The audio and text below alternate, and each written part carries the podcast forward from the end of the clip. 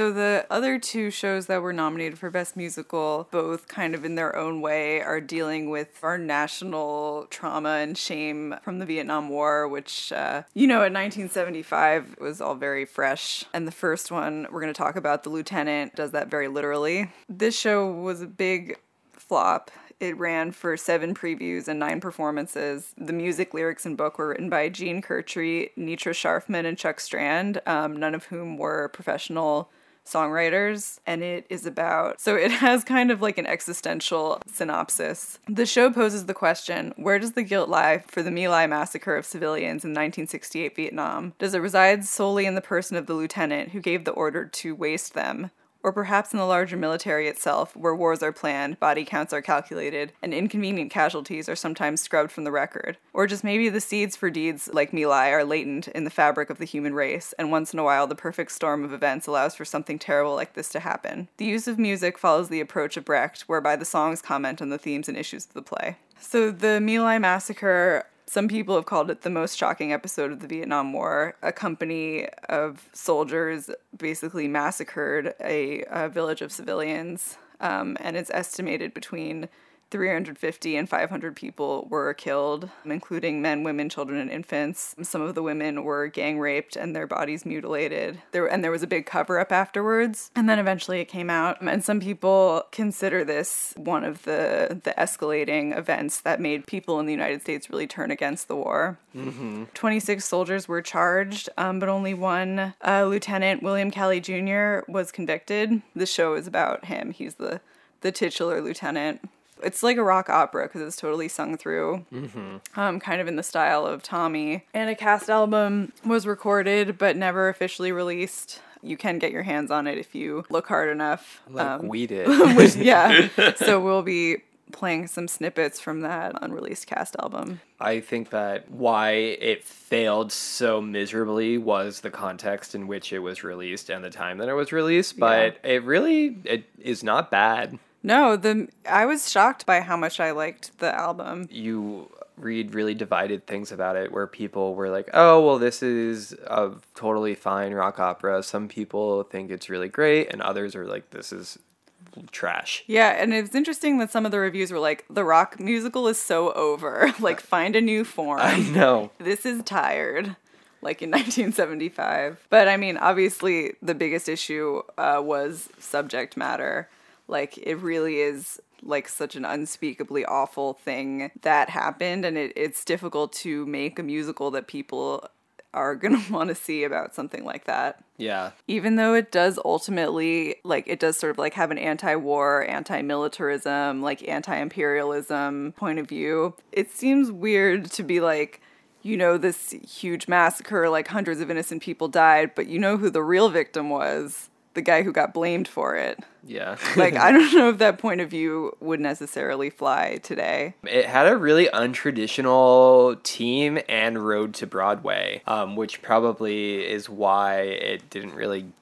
No one really stepped in. yeah, because it was three non professionals. They all lived in Queens and all sort of knew each other socially and were sort of music hobbyists. And they were like, let's, you know, collaborate on something. And they were all really drawn to this story. Um, I guess we were influenced by the conviction that My Lai seemed the ultimate illustration of how war is destructive to everyone involved, explained Mrs. Scharfman. We didn't think about the commerciality of the subject, said Mr. Strand. We simply thought we could present our concept as a theatrical experience. The three began researching their subject, developing an interpretive rather than literal approach to the material. As they did, their attitudes changed. More and more, said Mr. Strand, we came to feel the subject was so controversial that there was no right and wrong, that we had mixed feelings, that we couldn't decide. I guess maybe that comes through Mm-hmm. I mean, I mean, it's hard to say without seeing it performed. There's sort of limited information available about the details of it. it kind of, you know, there might be a little bit of like Godspell influence that it felt like very Brechtian storytelly farcical weird Yeah, yeah. I mean, it's hard to really know what to make of it. I don't know if there's really too much to say about it other than weird and kind of controversial and and uncomfortable subject matter. A form of the rock musical that people were saying was tired or needed innovation, and three people who were kind of outsiders to the theater community.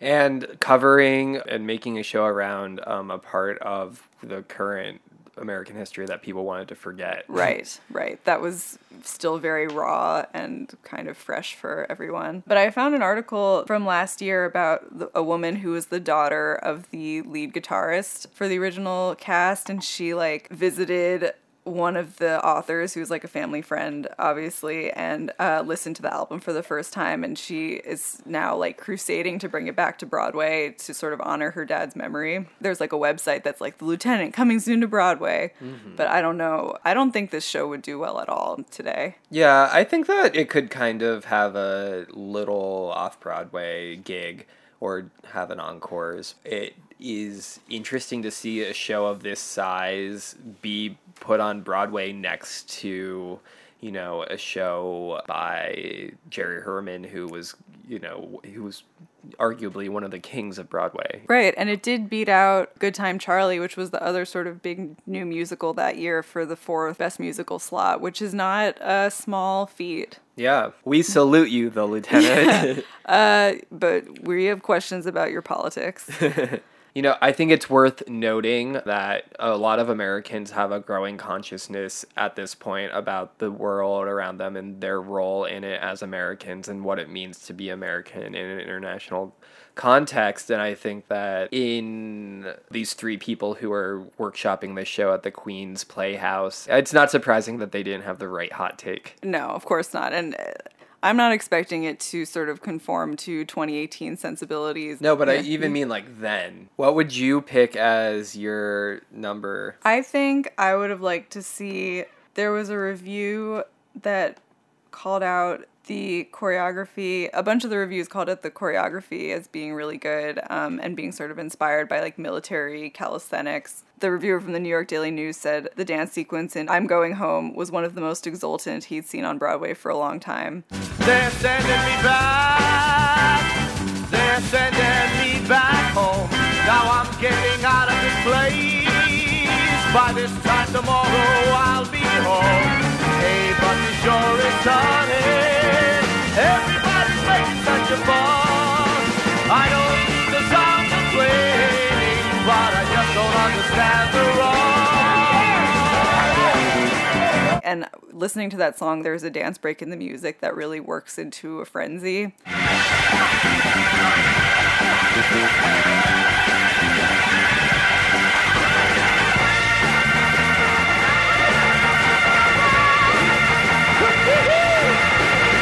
So I think that would have been um, very exciting and a good number to perform. Yeah, I kind of struggled to find the number that felt like it would be like kind of right in tone because I think the whole thing has kind of an off tone. Um, I did like the one of the early songs, "Join the Army," but like I don't think that that necessarily gives a good idea of like what the show is about.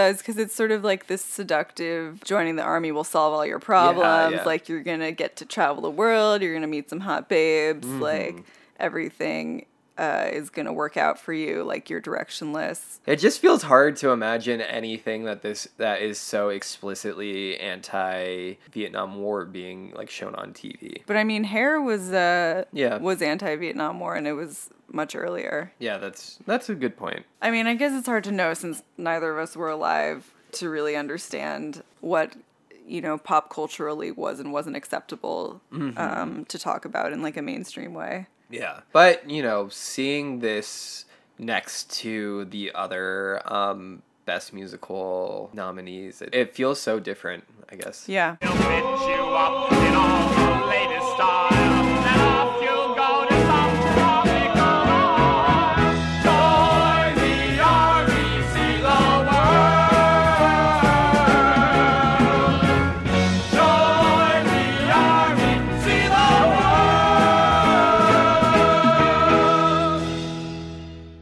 Now we're gonna move on to the last show that was nominated for Best Musical and another one that also sort of deals with the Vietnam War theme, but in a more abstract way, um, which is Shenandoah. And it was also a hit. It was not quite as big of a hit as The Wiz, but it ran for three, almost three years and over a thousand performances. It won Best Book and Best Actor for John Cullum. The synopsis is.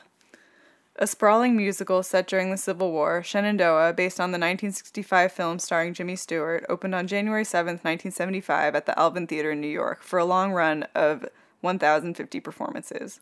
James Lee Barrett, who had written the screenplay, adapted the book with Philip Rose and Peter Udell, with Udell and composer Gary Geld, the team that had been responsible for the long running Broadway hit Purlie, creating the score. As the pacifist Virginia landowner who refuses to take sides in the conflict that splits the country until his own family is torn apart by the war, John Cullum made a striking portrayal that earned him a Tony Award as Best Actor in a Musical. I really was surprised at how much I liked this show and enjoyed listening to the recording. I liked the score a lot as well. Um, a lot of the critics were hard on it for being like a very intentionally sort of old fashioned throwback and kind of comparing it unfavorably to Rodgers and Hammerstein. And you can definitely hear the influence of Rodgers and Hammerstein. Especially John Cullum has a few sort of solo numbers that really are definitely descendants of um, the soliloquy from Carousel, mm-hmm. um, just like sort of musically and in terms of the arc that they take. I don't think anything in here is as good as as anything in Rodgers and Hammerstein, but it it's still uh, it still does the job well, I think. Yeah. Um, one of the um, authors of the show, and I quote,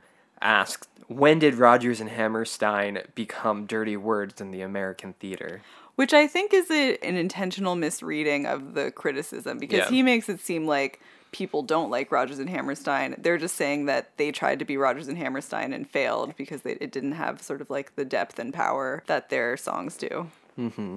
But in contrast to the lieutenant, I think that if you want to make a comment on war and contemporary events kind of uh, related to Vietnam, it makes sense to pick a historical time period to jump into that you can draw parallels between that and the contemporary rather than exploring this really hot recent chapter of American history that people don't really want to talk about. Yeah, and at the end, John Cullum's last song, he has this line or like these verses that are like you know all of the people that died in this war like there are there are children they're part of us like they have names they're not just numbers we need to honor them and like you can imagine that hearing that in 1975 fresh off Vietnam that was probably really painful but also like cathartic to to hear Mm-hmm. Yeah, I really um, encourage anyone to um, listen to the cast recording. I think it's very good.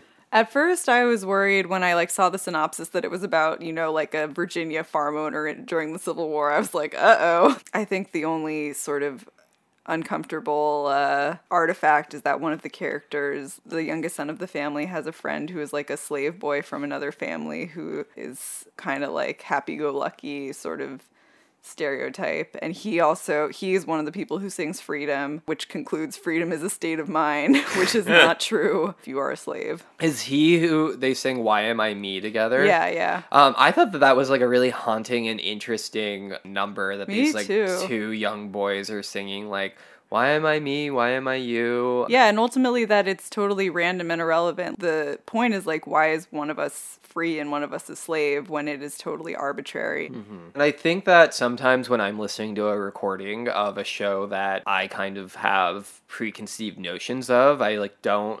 I rarely find a show that I feel like flows as well as this. I feel like you know, listening to um, the recording straight through, there's like a great variety. The numbers, their order really complement one another. And I have no idea what the book is like, but I imagine it's probably aged not great, but no. who knows? it's strange to me, and maybe it's because of the subject matter and regionally where we are, um, that it's not like a common show that, you know, community theaters or high schools perform. I think it's probably too old fashioned for high schools, but it's come back a few times. Mm-hmm. Like, I found a bunch of reviews from sort of more recent productions. Oh, interesting. It came back in 1989 um, with John Cullum playing the same role again. The review of the 80s production called it well constructed in a paint by numbers sort of way, which is a real backhanded compliment. Yeah, I don't know what else to say about it. I don't think we need to go too deep into this. No. What did you think they should have performed?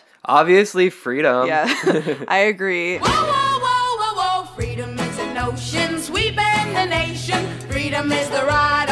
all mankind. Freedom is a body's imagination. Freedom's in the state of mind. Freedom, freedom, freedom, freedom. Freedom is a full-time occupation. Freedom's in the state of mind. And that was what they played. That's what the orchestra played when Shenandoah won its two Tonys. They played Freedom. Mm-hmm. Also, I don't know if it was just me, but I felt like they had a hard time playing Ease on Down the Road. Did you notice that? It- Yes. It, was very chaotic.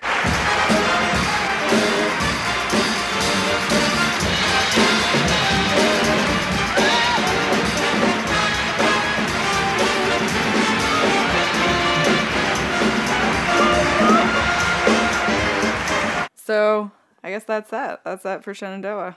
Mm-hmm. Freedom is an ocean sweeping the nation. Freedom is a body's imagination. Freedom is a full-time occupation. Freedom's in the state of mind.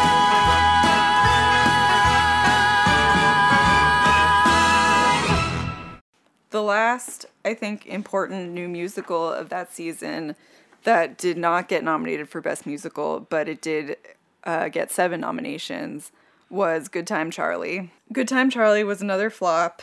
It ran for a little over 100 performances. It tells the story of easygoing milquetoast Charlie, the monarch of France, whose country is controlled by corrupt officials, until the simple peasant girl Joan appears. She befriends Charlie, dons armor, and leads the French army to victory until her relationship with Charlie succumbs to intrigue and distrust. The book was by Sidney Michaels, music by Larry Grossman, lyrics by Hal Hackady. They had a previous flop um, a few years before with Minnie's Boys, and they also had two other flops after Goodtime Charley, including A Doll's Life, which is the another famous flop. It's a musical adaptation of uh, Ibsen's A Doll's House, and Grind, which I don't know much about, but I think it's a flop. Yeah, oh, um, I think Hal Prince directed both of those. I saw, I just was watching the Hal Prince documentary last night. While Larry Grossman never found much success writing musicals, he also composed the Snoopy musical um, with Hal Hackady. And this is not, just to clarify, this is not You're a Good Man, Charlie Brown. This is a sequel to it called Snoopy with three exclamation points, which did not uh, make a splash in the same way uh, You're a Good Man, Charlie Brown did. Yeah, but he is a, actually a really well established um, TV composer and has, you know, won his fair share of accolades doing that. So, with that being said, I actually enjoyed listening to this recording. Me too. And I think a big part of that is because of the contributions of Jonathan Tunick, who orchestrated it and is known for his frequent collaborations with Sondheim and I think you know is one of the most talented orchestrators in history and he really brings brings the best out of that score. Yeah. One of the issues is that Charlie is not like an interesting or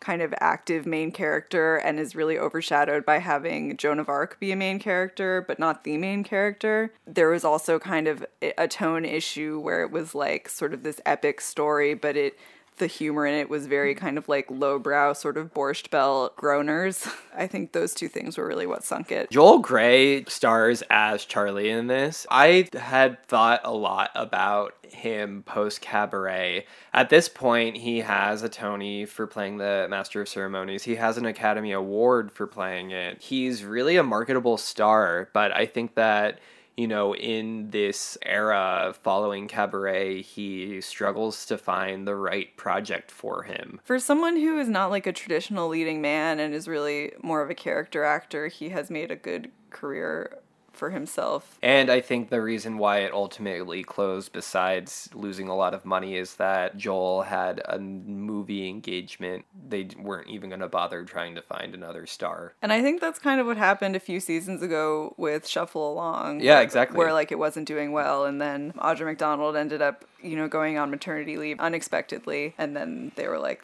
we can't sustain it for three months or whatever. Or no, maternity leave is longer than three months. Yeah. So Ann Reinking played Joan of Arc, and actually.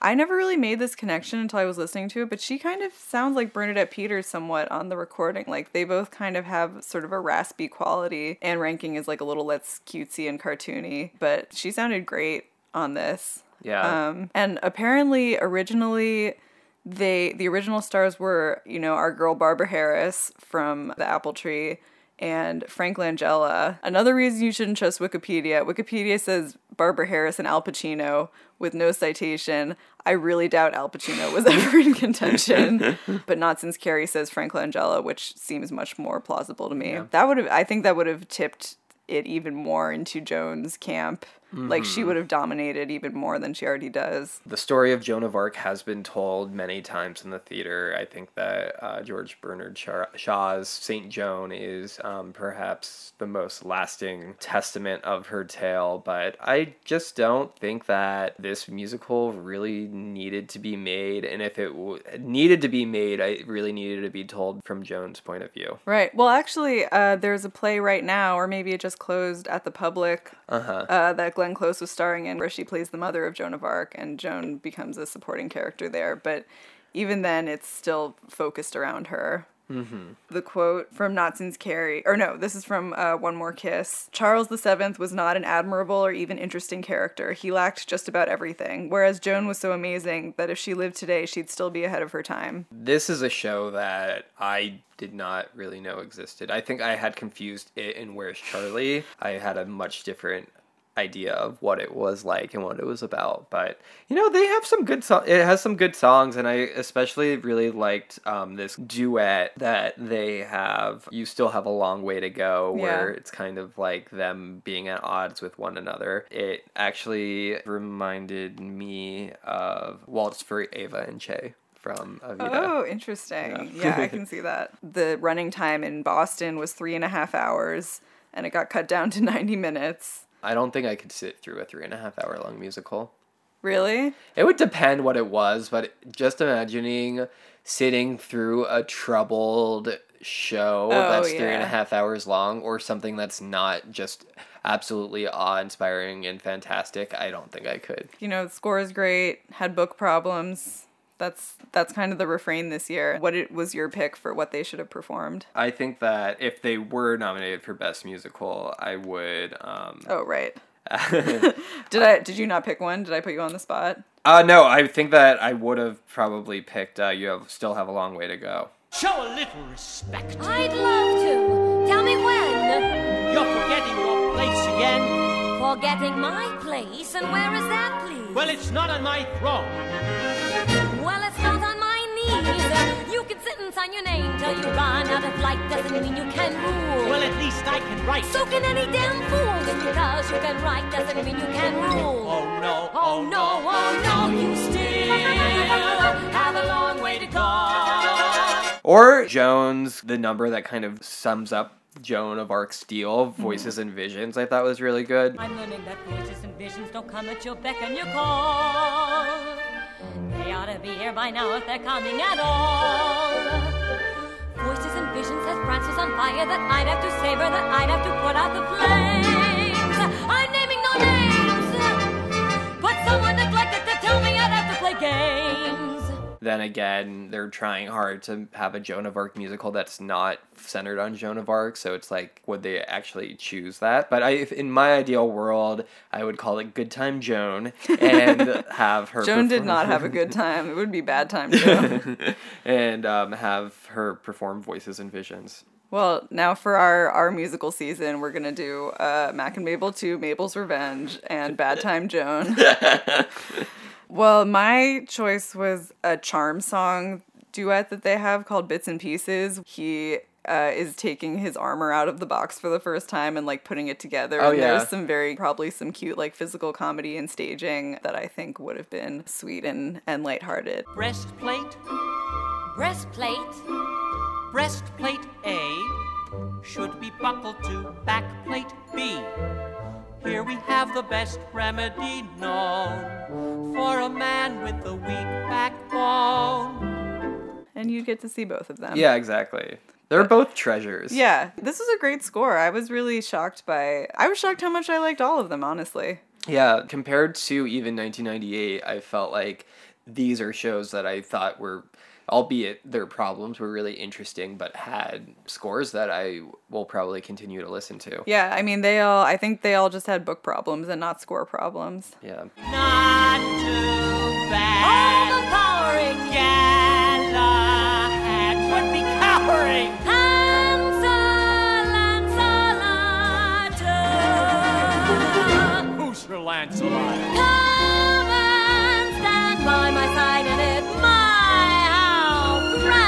Died in it.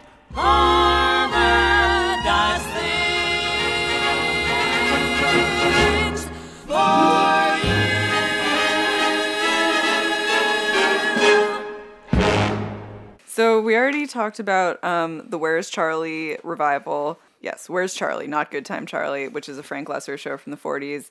Um, but the other big revival that year, and the only one that got to perform on the Tonys, was the Angela Lansbury Gypsy revival that came over from London. You'll be swell.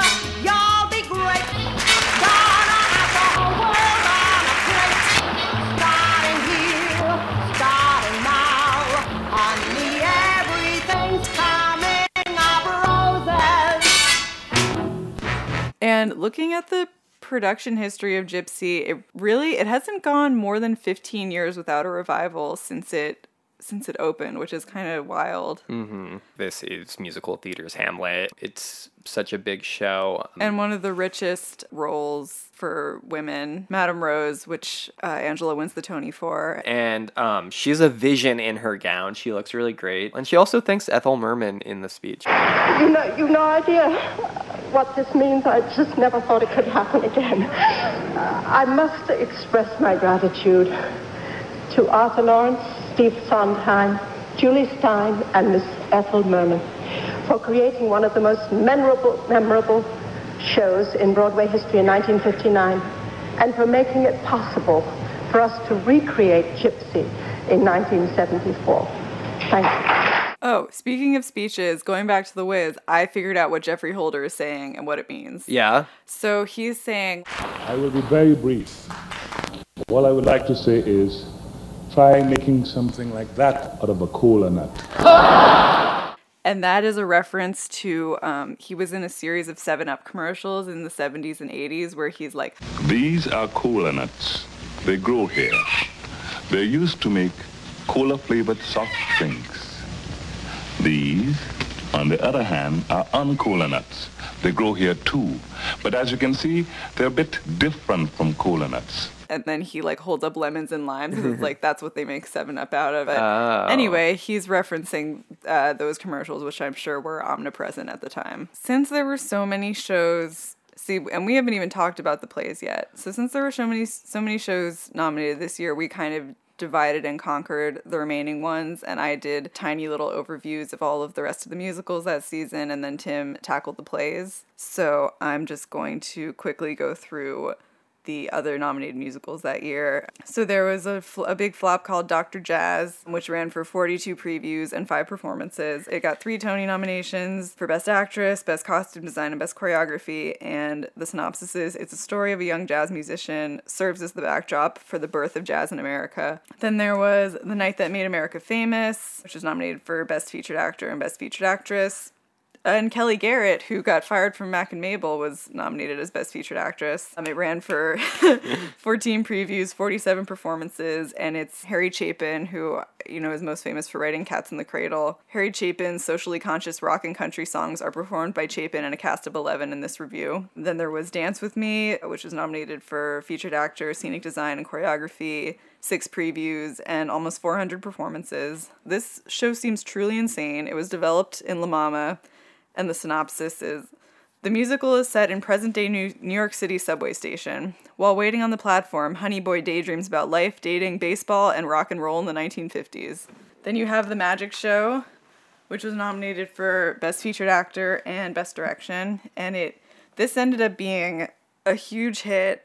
Um, I think probably for like tourists and families. It ran almost 2,000 performances, and it was an early Stephen Schwartz musical, who obviously is you know very rich from Pippin and Wicked, etc. So it was made as a showcase for Doug Henning, who was like a young magician. The synopsis is a young magician replaces a fading one, performing several amazing feats along with his assistants in Stephen Schwartz's musical. So it's like a combination uh, musical and magic show. The biggest surprise flop was the Rocky Horror Show, which had one nomination for Best Lighting, and it ran for four previews and 45 performances. Music, lyrics, and book were by Richard O'Brien. This was planned to be like the hype up run right before the movie because like the actors, uh, they were like doing it in London, then they opened in Los Angeles, then they closed it and went to the UK to shoot the movie, and then they were like, now we're gonna open on Broadway. It's gonna be the next Jesus Christ superstar, and everyone's gonna get real hyped for the movie. But it got terrible reviews and closed after 45 performances. And I have a quote from uh, Richard O'Brien, like in retrospect. in its first American incarnation, the show that O'Brien calls Rocky survived a mauling from New York critic Rex Reed, who said the production was only for homosexuals. It was a remark that seriously offended my wife, O'Brien recalls, and my boyfriend. and, you know, the movie ended up being a flop as well, and then only sort of became a cult film when it started to play the midnight film circuit. It had a pretty successful revival in the 2000s. But Yeah, I, that had an amazing cast. I wish I had seen that. yes. And now, uh, and now to Tim with the plays. Yeah, throughout the 70s, I think that there are a really cool and adventurous and artistically ambitious plays being produced. There were 21 plays that were nominated this year. I'm just going to cover the plays that won awards. First up, we have Equus, which won for Best Play that year and Best Director. And um, even in the published version of the script, uh, Peter Shaffer, who um, wrote the play, talks about how um, John Dexter's direction was um, really um, crucial to the development of the show. So, I guess a little synopsis of it Equus is a 1973 play. This production actually had come over from London, and it focuses on a young man with a pathological religious fixation on horses and the psychiatrist who attempts to unravel the mysteries of the young man's psyche. It was inspired by a true story of religious mutation of horses near Suffolk that led Shaffer to try to figure out um, what could have motivated the culprit. Focusing on themes of religious obsession and ritual sacrifice, it constructs a unique theology in the young man's mind involving horses and a fictional deity named Equus. And um, it ran on Broadway for over tw- uh, 1,200 performances, which for a play is a pretty Yeah. long run. Um, kind of a fun fact is uh, Marian Seldes appeared in every single performance, um, first in the role of Hester and um, then in the role of Dora, who is um, the young man's mother. And then next up, we have Edward Albee's Seascape, which only ran for 65 performances. It won the Pulitzer Prize that year, the second one that Albee won after A Delicate Balance in 1967. I didn't actually know this, um, but he had directed the play too. So in Seascape, it concerns Nancy and Charles, an American couple on the verge of the major life change of retirement, and they're having relationship problems. Um, and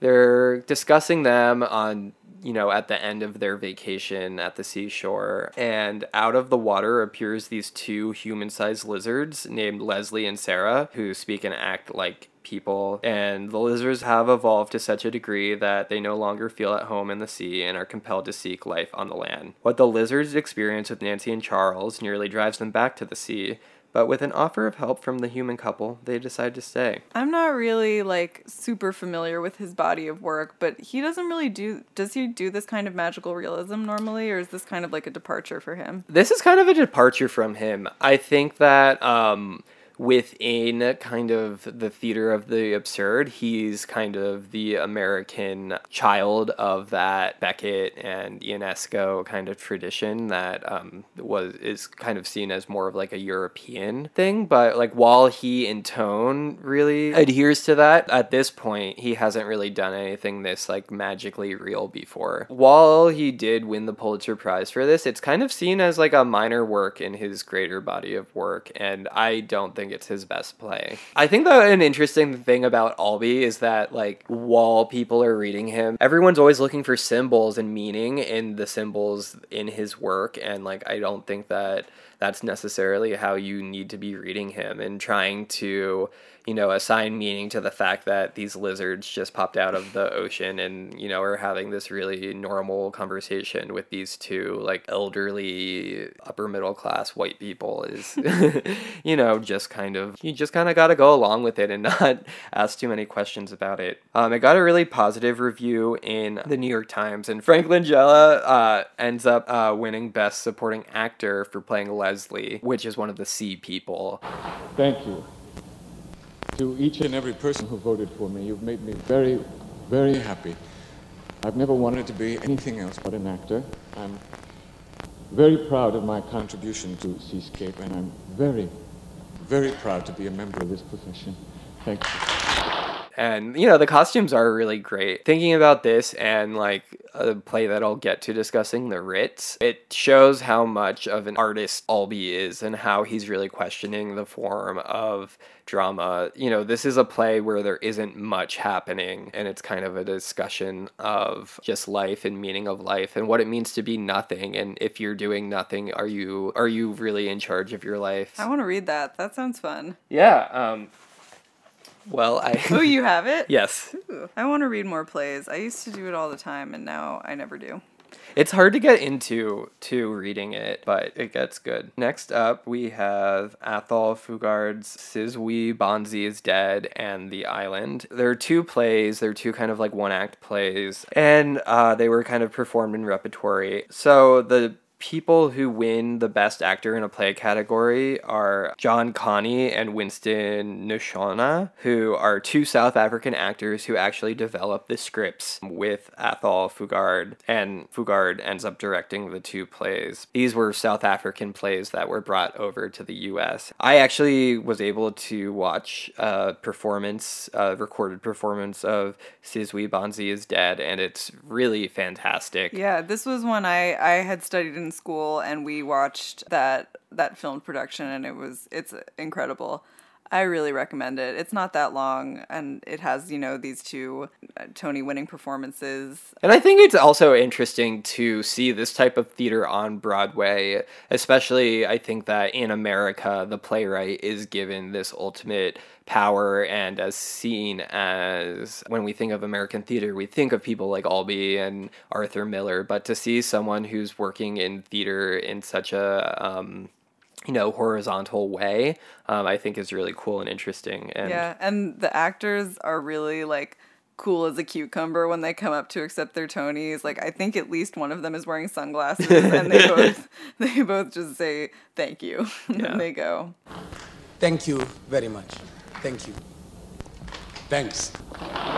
both plays are just kind of about apartheid era South Africa and kind of the inhumanities and racial dynamics going on. Sizwe Banzi is Dead It takes place in 1972 and it's about someone whose passbook which is kind of like the identification that black South Africans had to carry around, has three days to get it to work. Um, and if he doesn't work, he'll be deported. And that was four days ago. Um, so he comes across someone else's passbook and kind of passes it off as his own. And all these questions of identity um, come up about it. And like, is he willing to give up his family and his name in order to just survive in this society? And the island um, is actually very cool. I want to actually go and read it. It's inspired by a true story and it's set in an unnamed prison, clearly based on uh, Robben Island, where Nelson Mandela was held. And John and Winston are imprisoned for their opposition to apartheid. Um, and they're rehearsing a performance of Antigone for their cellmates. Um, and then John is give his sentence is reduced and he prepares to walk free, and we're kind of left with the question of how will Winston survive without him? Yeah, I guess talking about Albee's relationship to the theater of the absurd, it is interesting to see a South African. Um, writer who um, has a lot of the same probably influences as Albee has, but adapting it for his own cultural context. And it's funny, you know, to have two shows in a row where we have the the relatively unusual thing of having two actors nominated for one Tony. Yeah. Well, in this case, they and they win. So Yeah, yeah. uh, well deserved, I think. Yes. Ellen Burstyn wins Best Actress for her um, role in Same Time Next Year, and it's kind of like a dumb. It's I, it's gotten. the plot focuses on two people married to others who meet for a romantic tryst once a year for two dozen years. Eh.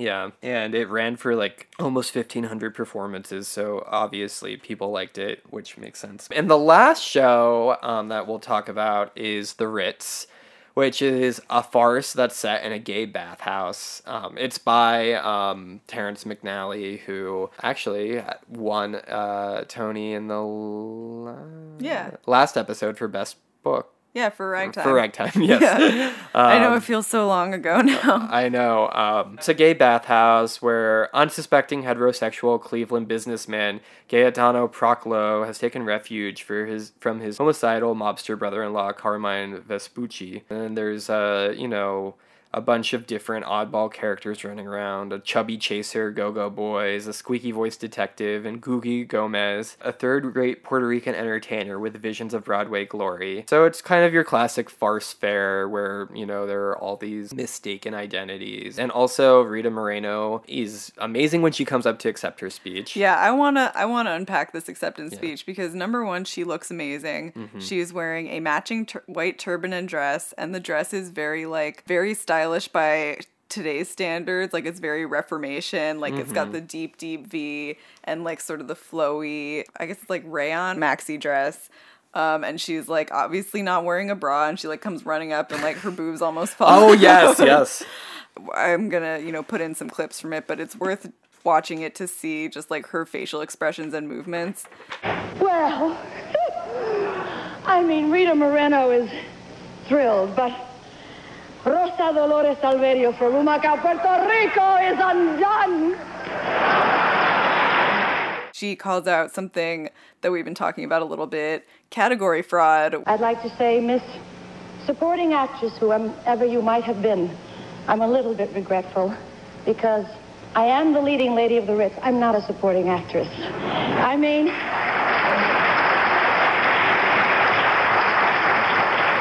if it was uh, if it was up to Googie Gomez, who is the character I play in the Ritz, she would say, "Listen, honey, the only thing I support in that show is my bibs." And I would actually say, I don't know, it's complicated because it is like a lot of men on stage. Right. Um, That's kind of what I figured it was, where it's like she's the most important woman in it, but she's still not, may- maybe wouldn't be considered a lead.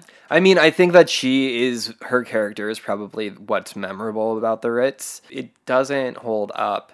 And it's also kind of offensive. And funny enough, Terrence McNally and Edward Albee dated in the 50s. Ooh. Yeah. And the last play that I'll talk about is this Sherlock Holmes revival, which ran for 471 performances. And it's just like, you know, a play that draws from three different Sherlock Holmes stories, and a love interest was added to the chagrin of Sir Arthur Conan Doyle. Was he still alive? No, he was dead at this point, Oh, but when the play was Oh, oh, written I in see. like, you know, the turn of the century. Yes. Well, when I was looking at the production history of this, it's uh, the original was in 1900 or whatever, and then it was revived many, many times. But the last one was in was this production in the 70s. So it seems like it kind of you know at this point it's like it's just a little too old fashioned to appeal to audiences anymore. But 75 years is a pretty good life for a play. The only two awards that it won was Best Scenic Design and Best Lighting Design. It's pretty good. Yeah. That's you know it had to beat out all the musicals. Mhm.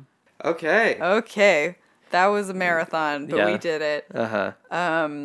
So that's it for this year. The next episode is going to be another two-parter about the 2005 Tonys. Uh, you know, Light in the Piazza, Dirty Rotten Scoundrels, 25th Annual Putnam County Spelling Bee, and my personal musical nemesis, Spam a Lot. um, so if you have any, you know, questions or comments, email us at mylittletonyspodcast at gmail.com. You can follow us on Twitter and Instagram at mylittletonys because we're going to post lots of cool stuff. Follow, subscribe, rate on iTunes. And I think that's it. Yeah, sounds good. All right. See you guys next time. See you next time. The American Theater wins 1975 Tony Award. Brought to you by General Foods, makers of Sanka brand decaffeinated coffee. Proves how far you can get on good taste. It's now the third largest coffee in America.